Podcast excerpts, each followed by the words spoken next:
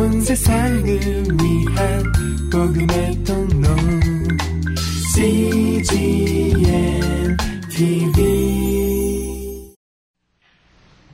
천사의 얼굴을 가진 스데반. 지난주에 저희들이 공부했던 내용입니다. 이 스데반은 초대교회 성도의 한 모델이었습니다. 그는 성경에서 말한 대로 성령이 충만한 사람이요, 지혜가 충만한 사람이요, 믿음과 은혜와 권능이 충만한 사람이었습니다. 그의 신앙은 어느 한 부분에 치우쳐 있지를 않고 잘 조화된 인격을 가졌습니다. 그에게는 기사와 표적이 있는 능력도 있었습니다. 그러나 은사나 능력 쪽으로만 가지도 않았습니다. 아주 인격이 있는 그런 신앙입니다. 그는 모든 사람으로부터 존경과 사랑을 받았는데, 특별히 그가 교회 생활은 아주 훌륭했습니다. 구제와 봉사와 재정관리에 충성스러운 일을 했습니다. 이렇게 보면 그는 훌륭한 행정가였습니다. 또 그는 복음의 탁월한 변증가였습니다. 그의 변증은 설교가 될 만큼 아주 탁월한, 그리고 구약에 대해서 조예가 깊은 그런 사람이었습니다. 바로 이 사람이 초대교회 성도의 한 모델이었던 스데반 또는 빌립과 같은 그런 모델입니다. 저는 이 말씀을, 이분을 생각하면서 우리 온누리교회 성도들의 모델은 누굴까, 그런 생각을 해봤습니다. 어떤 분이 이 정도면은 참 초대교회 모델인 것처럼 우리 온누리교회 집사나 장로의 모델이 될 수 있을까? 과연 목사 중에는 누가 모델이 될 수가 있을까? 이런 생각들을 해보게 되었습니다. 사람이 그 시대를 지배하는 것입니다. 조직이나 환경이 지배하는 것이 아닙니다. 역사를 변화하는 것은 사람입니다. 한 시대를 변화시킬 수 있는 것도 사람입니다. 성령 받은 사람, 하나님의 사람은 그 시대를 변화시키는 것입니다. 스데반은 사도행전 7장에서 이제 그의 변증적 설교를 하기 시작을 합니다.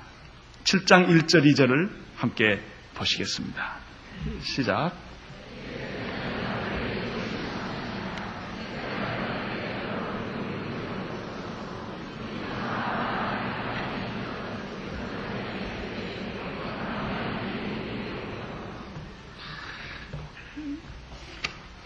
대제사장이 가로되 이것이 사실이냐? 라고 스데반에게 물었을 때, 스데반은 여러 부형들이요. 여기는 father and brothers입니다. 그러니까 아마 여자분들은 이 재판에 좀 없었던 것 같습니다. 아마 주로 남자들이 지금 많이 모여서 지금 재판과 변증을 지금 하고 있는 그런 상황입니다.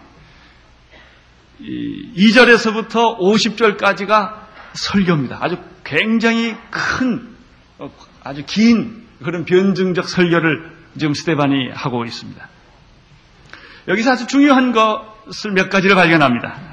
첫째는 스데반은 자기가 처한 위기를,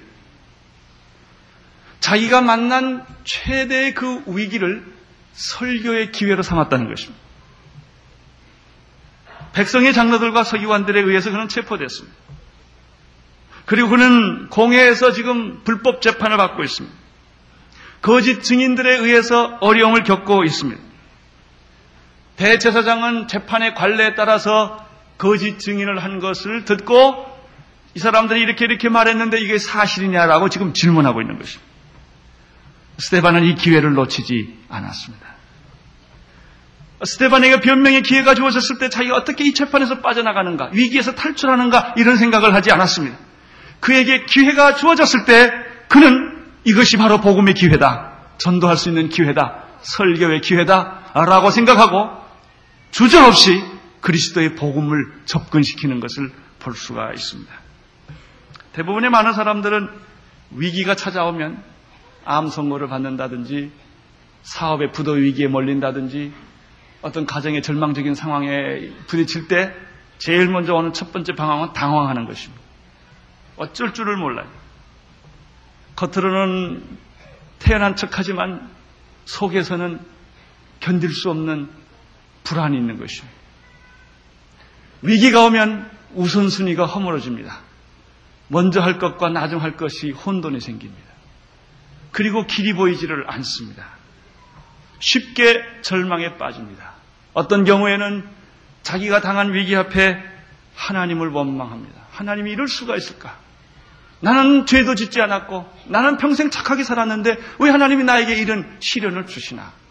이렇게 하나님을 원망합니다.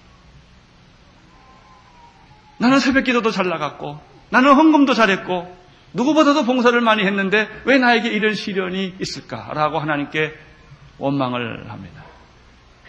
그리고 이 위기에 빠지게 했던 주위 사람들을 원망하기 시작합니다. 그런데 이런 위기 속에서 자기의 잘못을 발견할 때는 한참 시간이 가야 합니다. 고난의 끝에 왔을 때 그때야 내게 문제가 있구나 그때 합니다. 고난의 처음에는 자기의 문제를 발견 못합니다.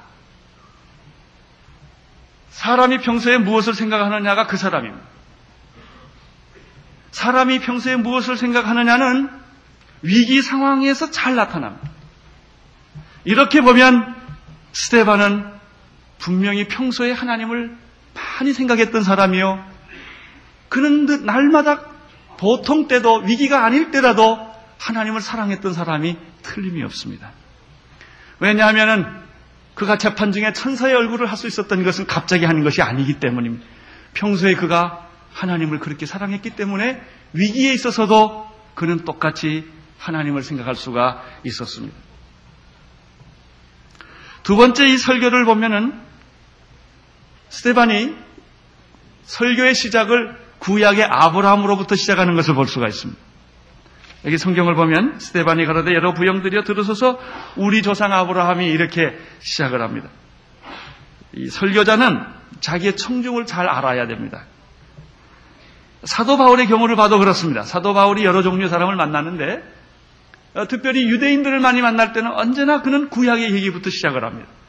그 이유는 유대인들은 구약을 너무나 잘 알고 익숙하고 아브라함을 존경했기 때문에 그들에서부터 얘기를 시작합니다. 그러나 사도 바울이 아데네 같은 데 가서 이방인들한테 전도할 때는 그렇게 하지 않습니다. 너희들이 범사에 종교성이 많도다. 너희들이 알지 못하는 신에게 예배하였지만 하고 나옵니다. 벌써 이 접촉이 구약을 해봐야 이방인들은 전혀 알아듣지를 못하니까 그들이 평소에 알고 있는 그런 우상과 종교성에 대해서부터 얘기를 끌고 들어가서 전도를 하는 것을 볼 수가 있습니다. 우리가 이번 크리스마스 때 지금 전도하기를 원합니다. 바로 이러한 스데반의 방법은 우리가 전도에 있어서 굉장히 중요한 원리 중에 하나입니다. 어떤 사람은 전도하라고 갔는데 방법이 나빠가지고 화를 내게 하고 오는 사람이 있어요. 어떤 사람은 전도하라고 했더니 예수님하고 석가님하고 싸움 붙여놓고 온 사람도 있어요. 예수가 좋다, 석가가 좋다, 아주 그냥 그런 논쟁을 시키고 오는 분들도 있습니다.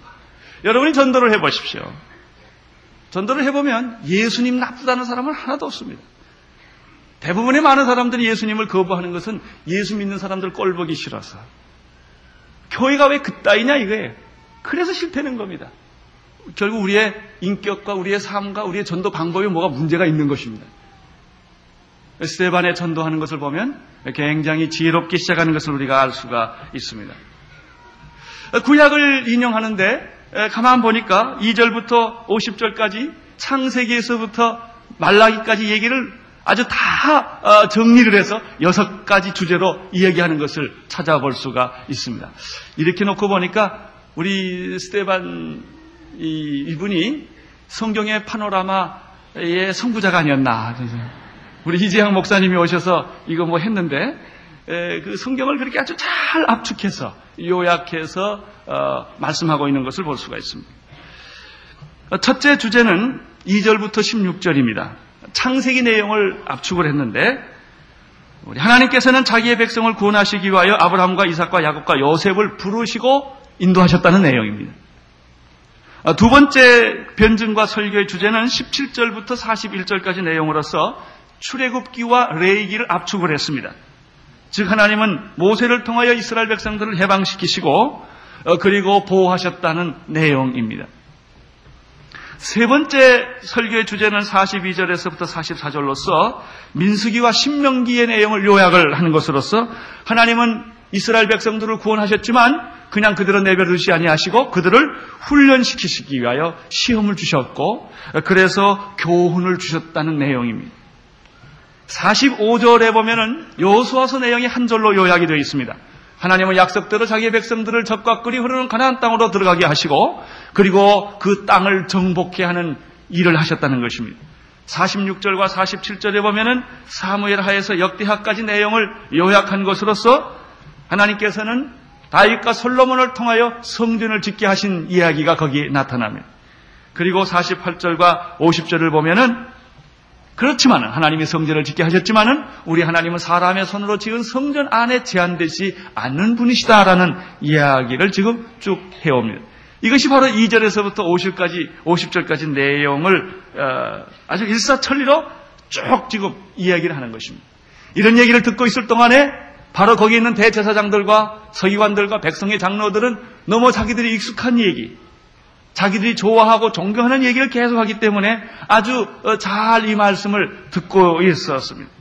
그러나 스데반의 스데반의 요점은 그것이 아니었습니다. 이런 얘기를 이렇게 장황하게 길게 구약을 전부 이야기하는 이유는 그들의 잘못된 생각과 위선과 허위를 들춰내는 데 있었던 것입니다. 51절을 보시기를 바랍니다. 그 설교를 마치고 51절에서 스데반은 바로 다음의 말씀을 합니다. 같이 읽겠습니다. 시작.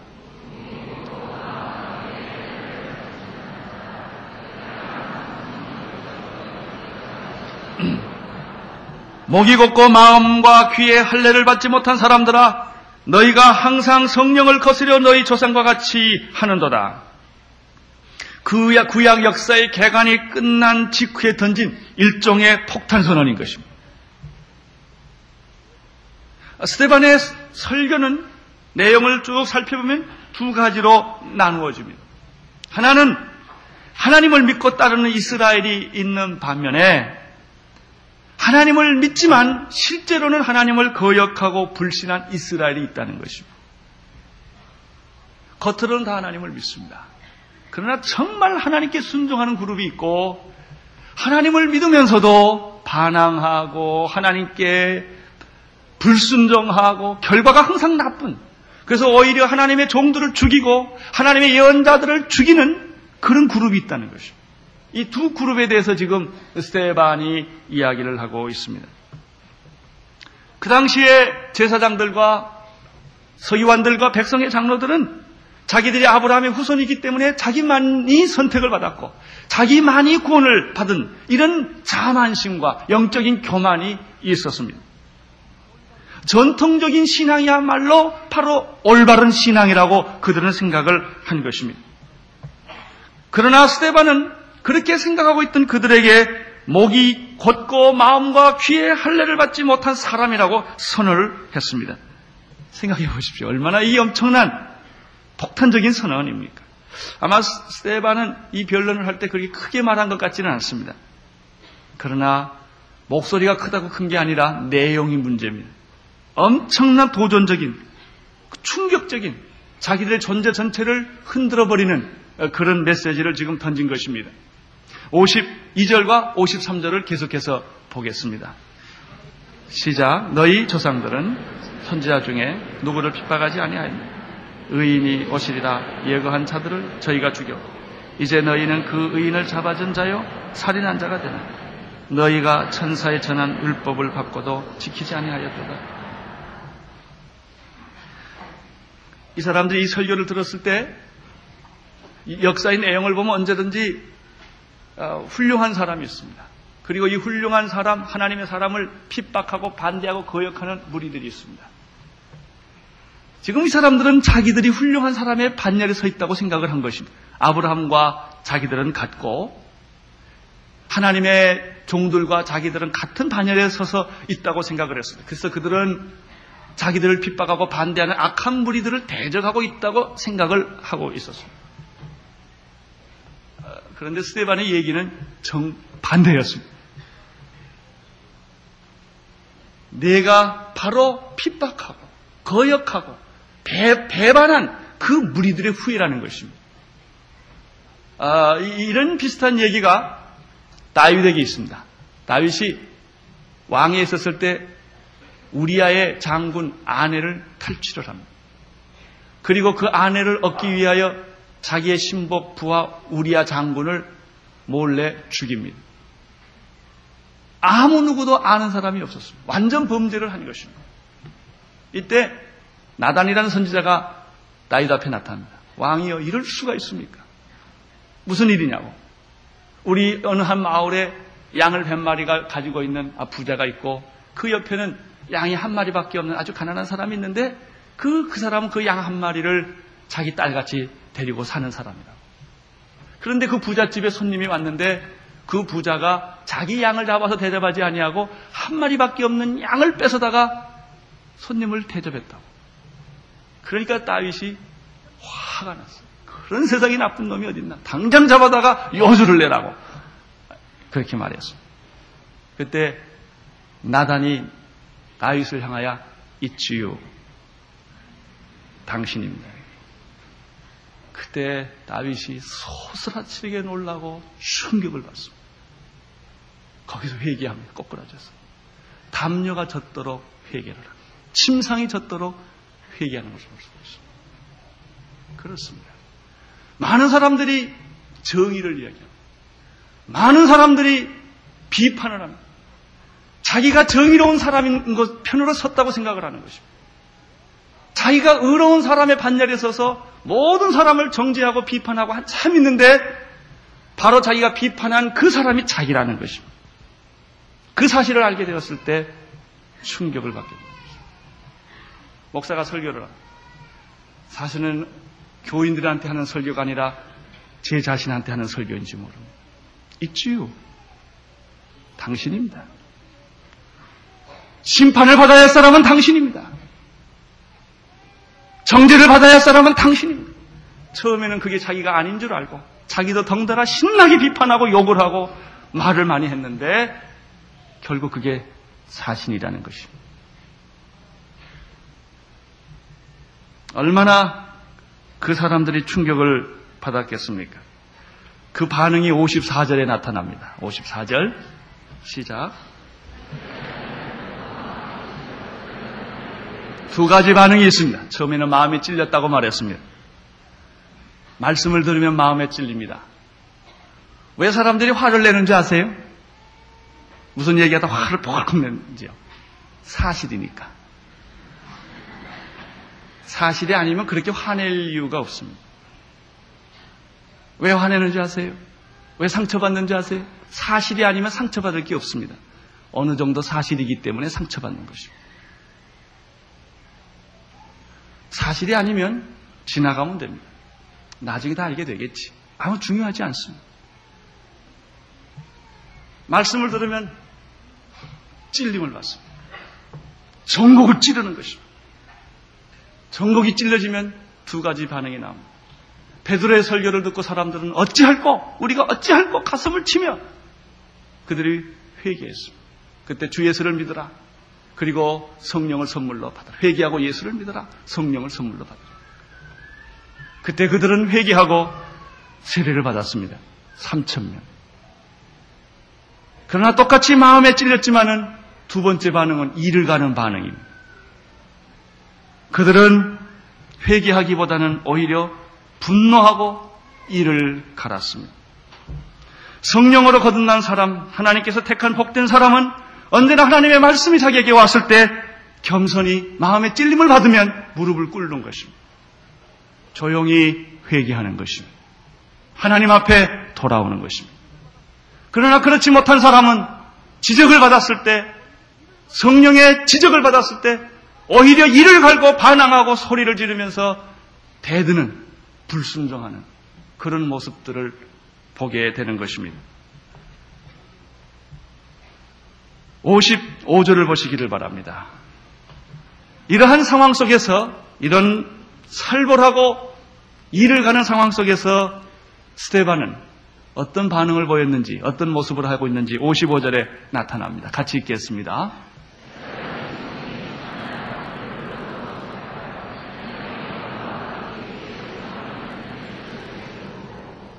여기서 우리는 또다시 놀라운 또 하나의 사실을 목격하게 됩니다.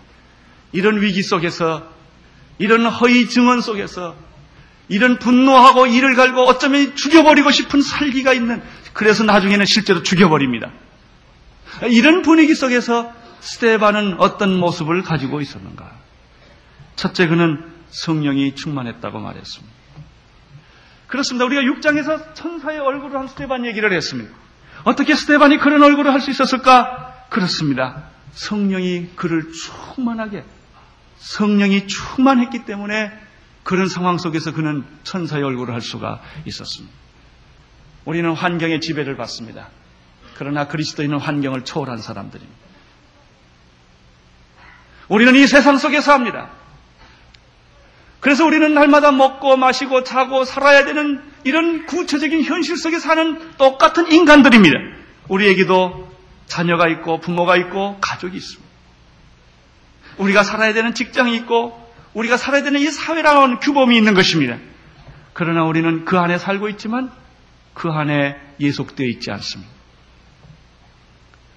세상을 뛰어넘어 살고 있는 사람들이 그리스도인들입니다. 스데반은 그런 사람이었습니다. 그렇기 때문에 그는 그의 그 재판 속에서도 그는 성령이 충만했던 것을 볼 수가 있습니다. 두 번째입니다. 성령이 충만했을 뿐만 아니라 그 영은, 그가 지금 하늘을, 그의 눈은 하늘을 우러러 주목하고 있었다, 이렇게 되어 있습니다. 스데반이 성령에 충만하여 하늘을 우러러하여 주목하였게 되어 있습니다. 그의 마음과 생각은 하늘에 있습니다. 눈이 있는 것보다 더 중요한 것은 무엇을 보느냐입니다. 그리고 어디를 보느냐입니다. 눈이라고 다 눈이겠습니까? 입이라고 다 입이겠습니까? 귀라고 다 귀겠습니까? 볼 수 없는 눈도 있고 말할 수 없는 입도 있고 들을 수 없는 귀를 가진 자들이 얼마나 많이 있습니까? 오늘 이 성경에도 목이 곧은 백성이라고 말했고 마음과 귀에 할례를 받지 못한 사람이라고 말했습니다. 나는 여러분들이 입과 귀와 눈이 성령 세례받게 되기를 바랍니다. 그래야 보이는 것입니다. 그래야 들리는 것입니다. 그래야 말을 하는 것입니다. 그때 그 말은 능력이 되는 것입니다. 여러분들은 지금 무슨 생각을 하고 있습니까? 그리고 어디를 보고 계십니까? 스데반은 하늘을 우러러 주목해서 봤다고 말했는데, 세 번째, 그러면 무엇을 봤을까 하는 것입니다. 그 다음 성경을 보면 스데반이 성령이 충만하여 하늘을 우러러 주목하여 뭘 봤다고 말했습니까? 하나님의 영광과 및 예수께서 하나님의 우편에 서신 것을 봤다고 말했습니다. 그가 본 것은 하나님의 영광입니다. 영광의 광채임. 그가 하늘을 봤을 때 하늘이 찬란하게 빛나는 것을 보았습니다. 천국이란 하나님의 영광의 광채가 충만한 곳입니다. 하나님이 계신 곳에는 언제나 영광의 빛으로 충만되어 있습니다. 하나님을 만난 사람도 그 영광의 빛이 있는 것입니다. 모세가 하나님을 만났을 때 그 얼굴에서 빛이 났는데 그 빛을 사람들이 볼 수가 없어서 수건으로 가렸다는 말씀이 있습니다. 어떤 사람 얼굴은 죽은 사람 얼굴처럼 된 사람이 있습니다. 아무리 화장을 하고 뭘 해도 죽은 얼굴이 있습니다. 어떤 사람의 얼굴은 아무것도 치장을 하지 않았는데 살아있는 생명이 넘쳐 흐르는 얼굴이 있을 수가 있습니다. 하나님이 내 안에 계시면, 하나님의 생각이 깊어지면 영광의 광채가 우리 몸 안에 있게 되는 것입니다. 스데반에게는 바로 이것이 보였던 것입니다. 영광의 광채가 보였습니다. 그 하나님의 영광의 광채를 보고 있으니까 그 안에 뭐가 또 하나 더 있는 것을 그가 보게 된 것입니다. 어떤 사람이 있는 것입니다. 그 사람이 바로 예수 그리스도십니다. 그 영광의, 하나님의 영광의 광채를 우러러 보고 있는데 하나님 보좌 우편에 서 계신 예수였습니다. 그가 그것을 본 것입니다. 그렇습니다. 지금도 예수님은 우리를 위해서 하늘에서 중보기도 하고 계십니다. 하나님은 이스라엘 백성들이 400년 동안 애굽에서 종살이 하실 때 주무시고 계시지 않았습니다. 다 보고 있었습니다. 다 알고 있었습니다. 하나님은 여러분의 고통을 알고 계십니다. 하나님은 여러분의 질병도 알고 계십니다. 하나님은 지금 여러분이 얼마나 사면초가에 빠져서 외로워하고 있는지 하나님은 아십니다. 모르시지 않습니다. 여기에 재밌는 표현은 스데반이 하나님 보호자 우편에 서 있다고 말했습니다. 여러분, 언제 우리가 서 있습니까? 보통 때는 앉아 있습니다. 그러나 중요한 일이 생기면 서는 것입니다. 우리 예수님은 앉아 계시지 않습니다. 하나님 보호자 우편에 서서 스데반을 지금 보고 있는 것입니다. 막 뛰어가려는 모습처럼 손을 펴서 그를 구원하고 싶은 그런 표정으로 그를 보고 있었을 것입니다. 왜냐하면 스데반은 곧 돌에 맞아 순교하는 그런 위기에 처해 있는 것을 예수님이 아시기 때문에 보고 있었습니다. 예수님은 지금 여러분을 그렇게 보고 계십니다. 하나님은 내가 제일 위기에 빠졌을 때 하나님은 제일 가까이 계십니다. 예수님의 제자들이 예수님을 떠났습니다. 고기 잡으러 갔습니다. 밤이 맞도록 그들은 다시 어부가 되어서 고기를 잡았습니다. 한 마리도 잡지 못했습니다. 새벽이 되었습니다. 고기는 한 마리 잡지 못하고 춥고 배고픈 그 새벽에 그들은 다시 무트로 나오기 시작을 했습니다. 그때 거기 어떤 한 사람이 서 있었습니다. 애들아, 고기를 얼마나 잡았느냐? 예수인 줄 몰랐습니다. 한 마리도 잡지 못했습니다. 이때 눈치 빠른 요한이 그 음성을 가만 듣다가 생각하니 어디서 많이 듣던 소리입니다. 순간 주님이시다고 외칩니다. 베드로가 그냥 무리에 뛰어들어가는 내용을 우리가 볼 수 있습니다. 우리가 배고플 때, 춥고 고독할 때, 고기를 한 마리 못 잡았을 때 주님은 거기 계신 것입니다. 왜 주님이 안 보일까요? 우리의 슬픔이 너무 크면 주님이 보이지를 않습니다. 내 생각이 너무 크면 하나님이 보이질 않습니다. 하나님은 지금 여러분 옆에 계십니다. 여러분 안에 계시기를 원하십니다. 우리 예수님은 지금 이 자리에 계십니다. 그러나 내 생각이 너무나 충만되어 있고 내 환경과 내 조건이 너무 충만되어 있어서 주님이 느껴지지 않는 것입니다. 여러분 믿으십시오. 절대로 주님이 없는 것이 아닙니다. 여러분이 못 보신 것입니다. 그러나 스데반은 오늘 그것을 보았습니다. 재판 중에 그것을 보았습니다. 재판하고 있을 때, 모함을 받고 있었을 때, 그가 돌에 맞아 죽었을 때 보통 사람 같았으면 하나님이 나를 버렸다고 말할 것입니다. 내가 주님을 위해서 살려고 하는데 왜 이렇게 돌에 맞아 죽어야 되느냐고 그들이 항변할지 모릅니다. 그런 위기입니다. 그런 불행한 사태입니다. 그러나 그런 불행한 사태에서 스데반은 예수님을 보았습니다. 그 예수님은 앉아 계신 예수님이 아니라 서 계신 예수님이십니다.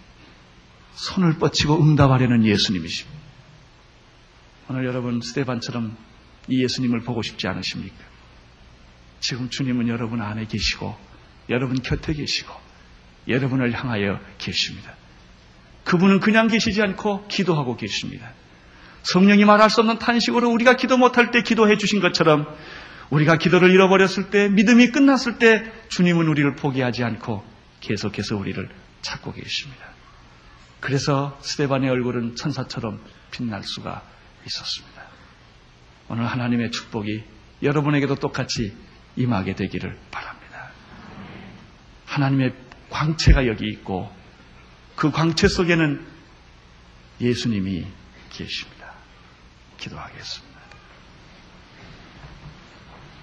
하나님 아버지, 스데반은 재판 중에 성령 충만했으며 하늘을 우러러 봤으며 하나님의 영광의 광채를 그가 보았습니다. 주님, 오늘 우리의 고난의 현실 속에서 똑같이 이런 것들을 보게 되기를 원합니다. 우리는 세상을 이길 힘이 없습니다. 주여, 이 힘을 우리에게 주시옵소서. 우리는 질병을 이길 힘이 없습니다. 질병을 이길 수 있는 믿음과 힘을 주시옵소서. 우리는 세상을 뚫고 나갈 용기가 없습니다. 우리는 여리고 앞에서 얼마나 많이 좌절했는지요. 그러나 이 시간 다시 스데반처럼 하늘을 우러러 보게 하여 주옵소서. 먹구름 속에 은빛 광채가 나타난 것처럼 아버지 하나님의 그 하늘에서는 우리 하나님의 영광의 광채가 있으며 우리를 위해서 중보기도하고 계시는 예수님이 서 계신 것을 믿습니다. 주여 우리로 하여금 새로 시작하게 하여 주시옵소서. 예수님 이름으로 기도드리옵나이다. 온 세상을 위한 복음의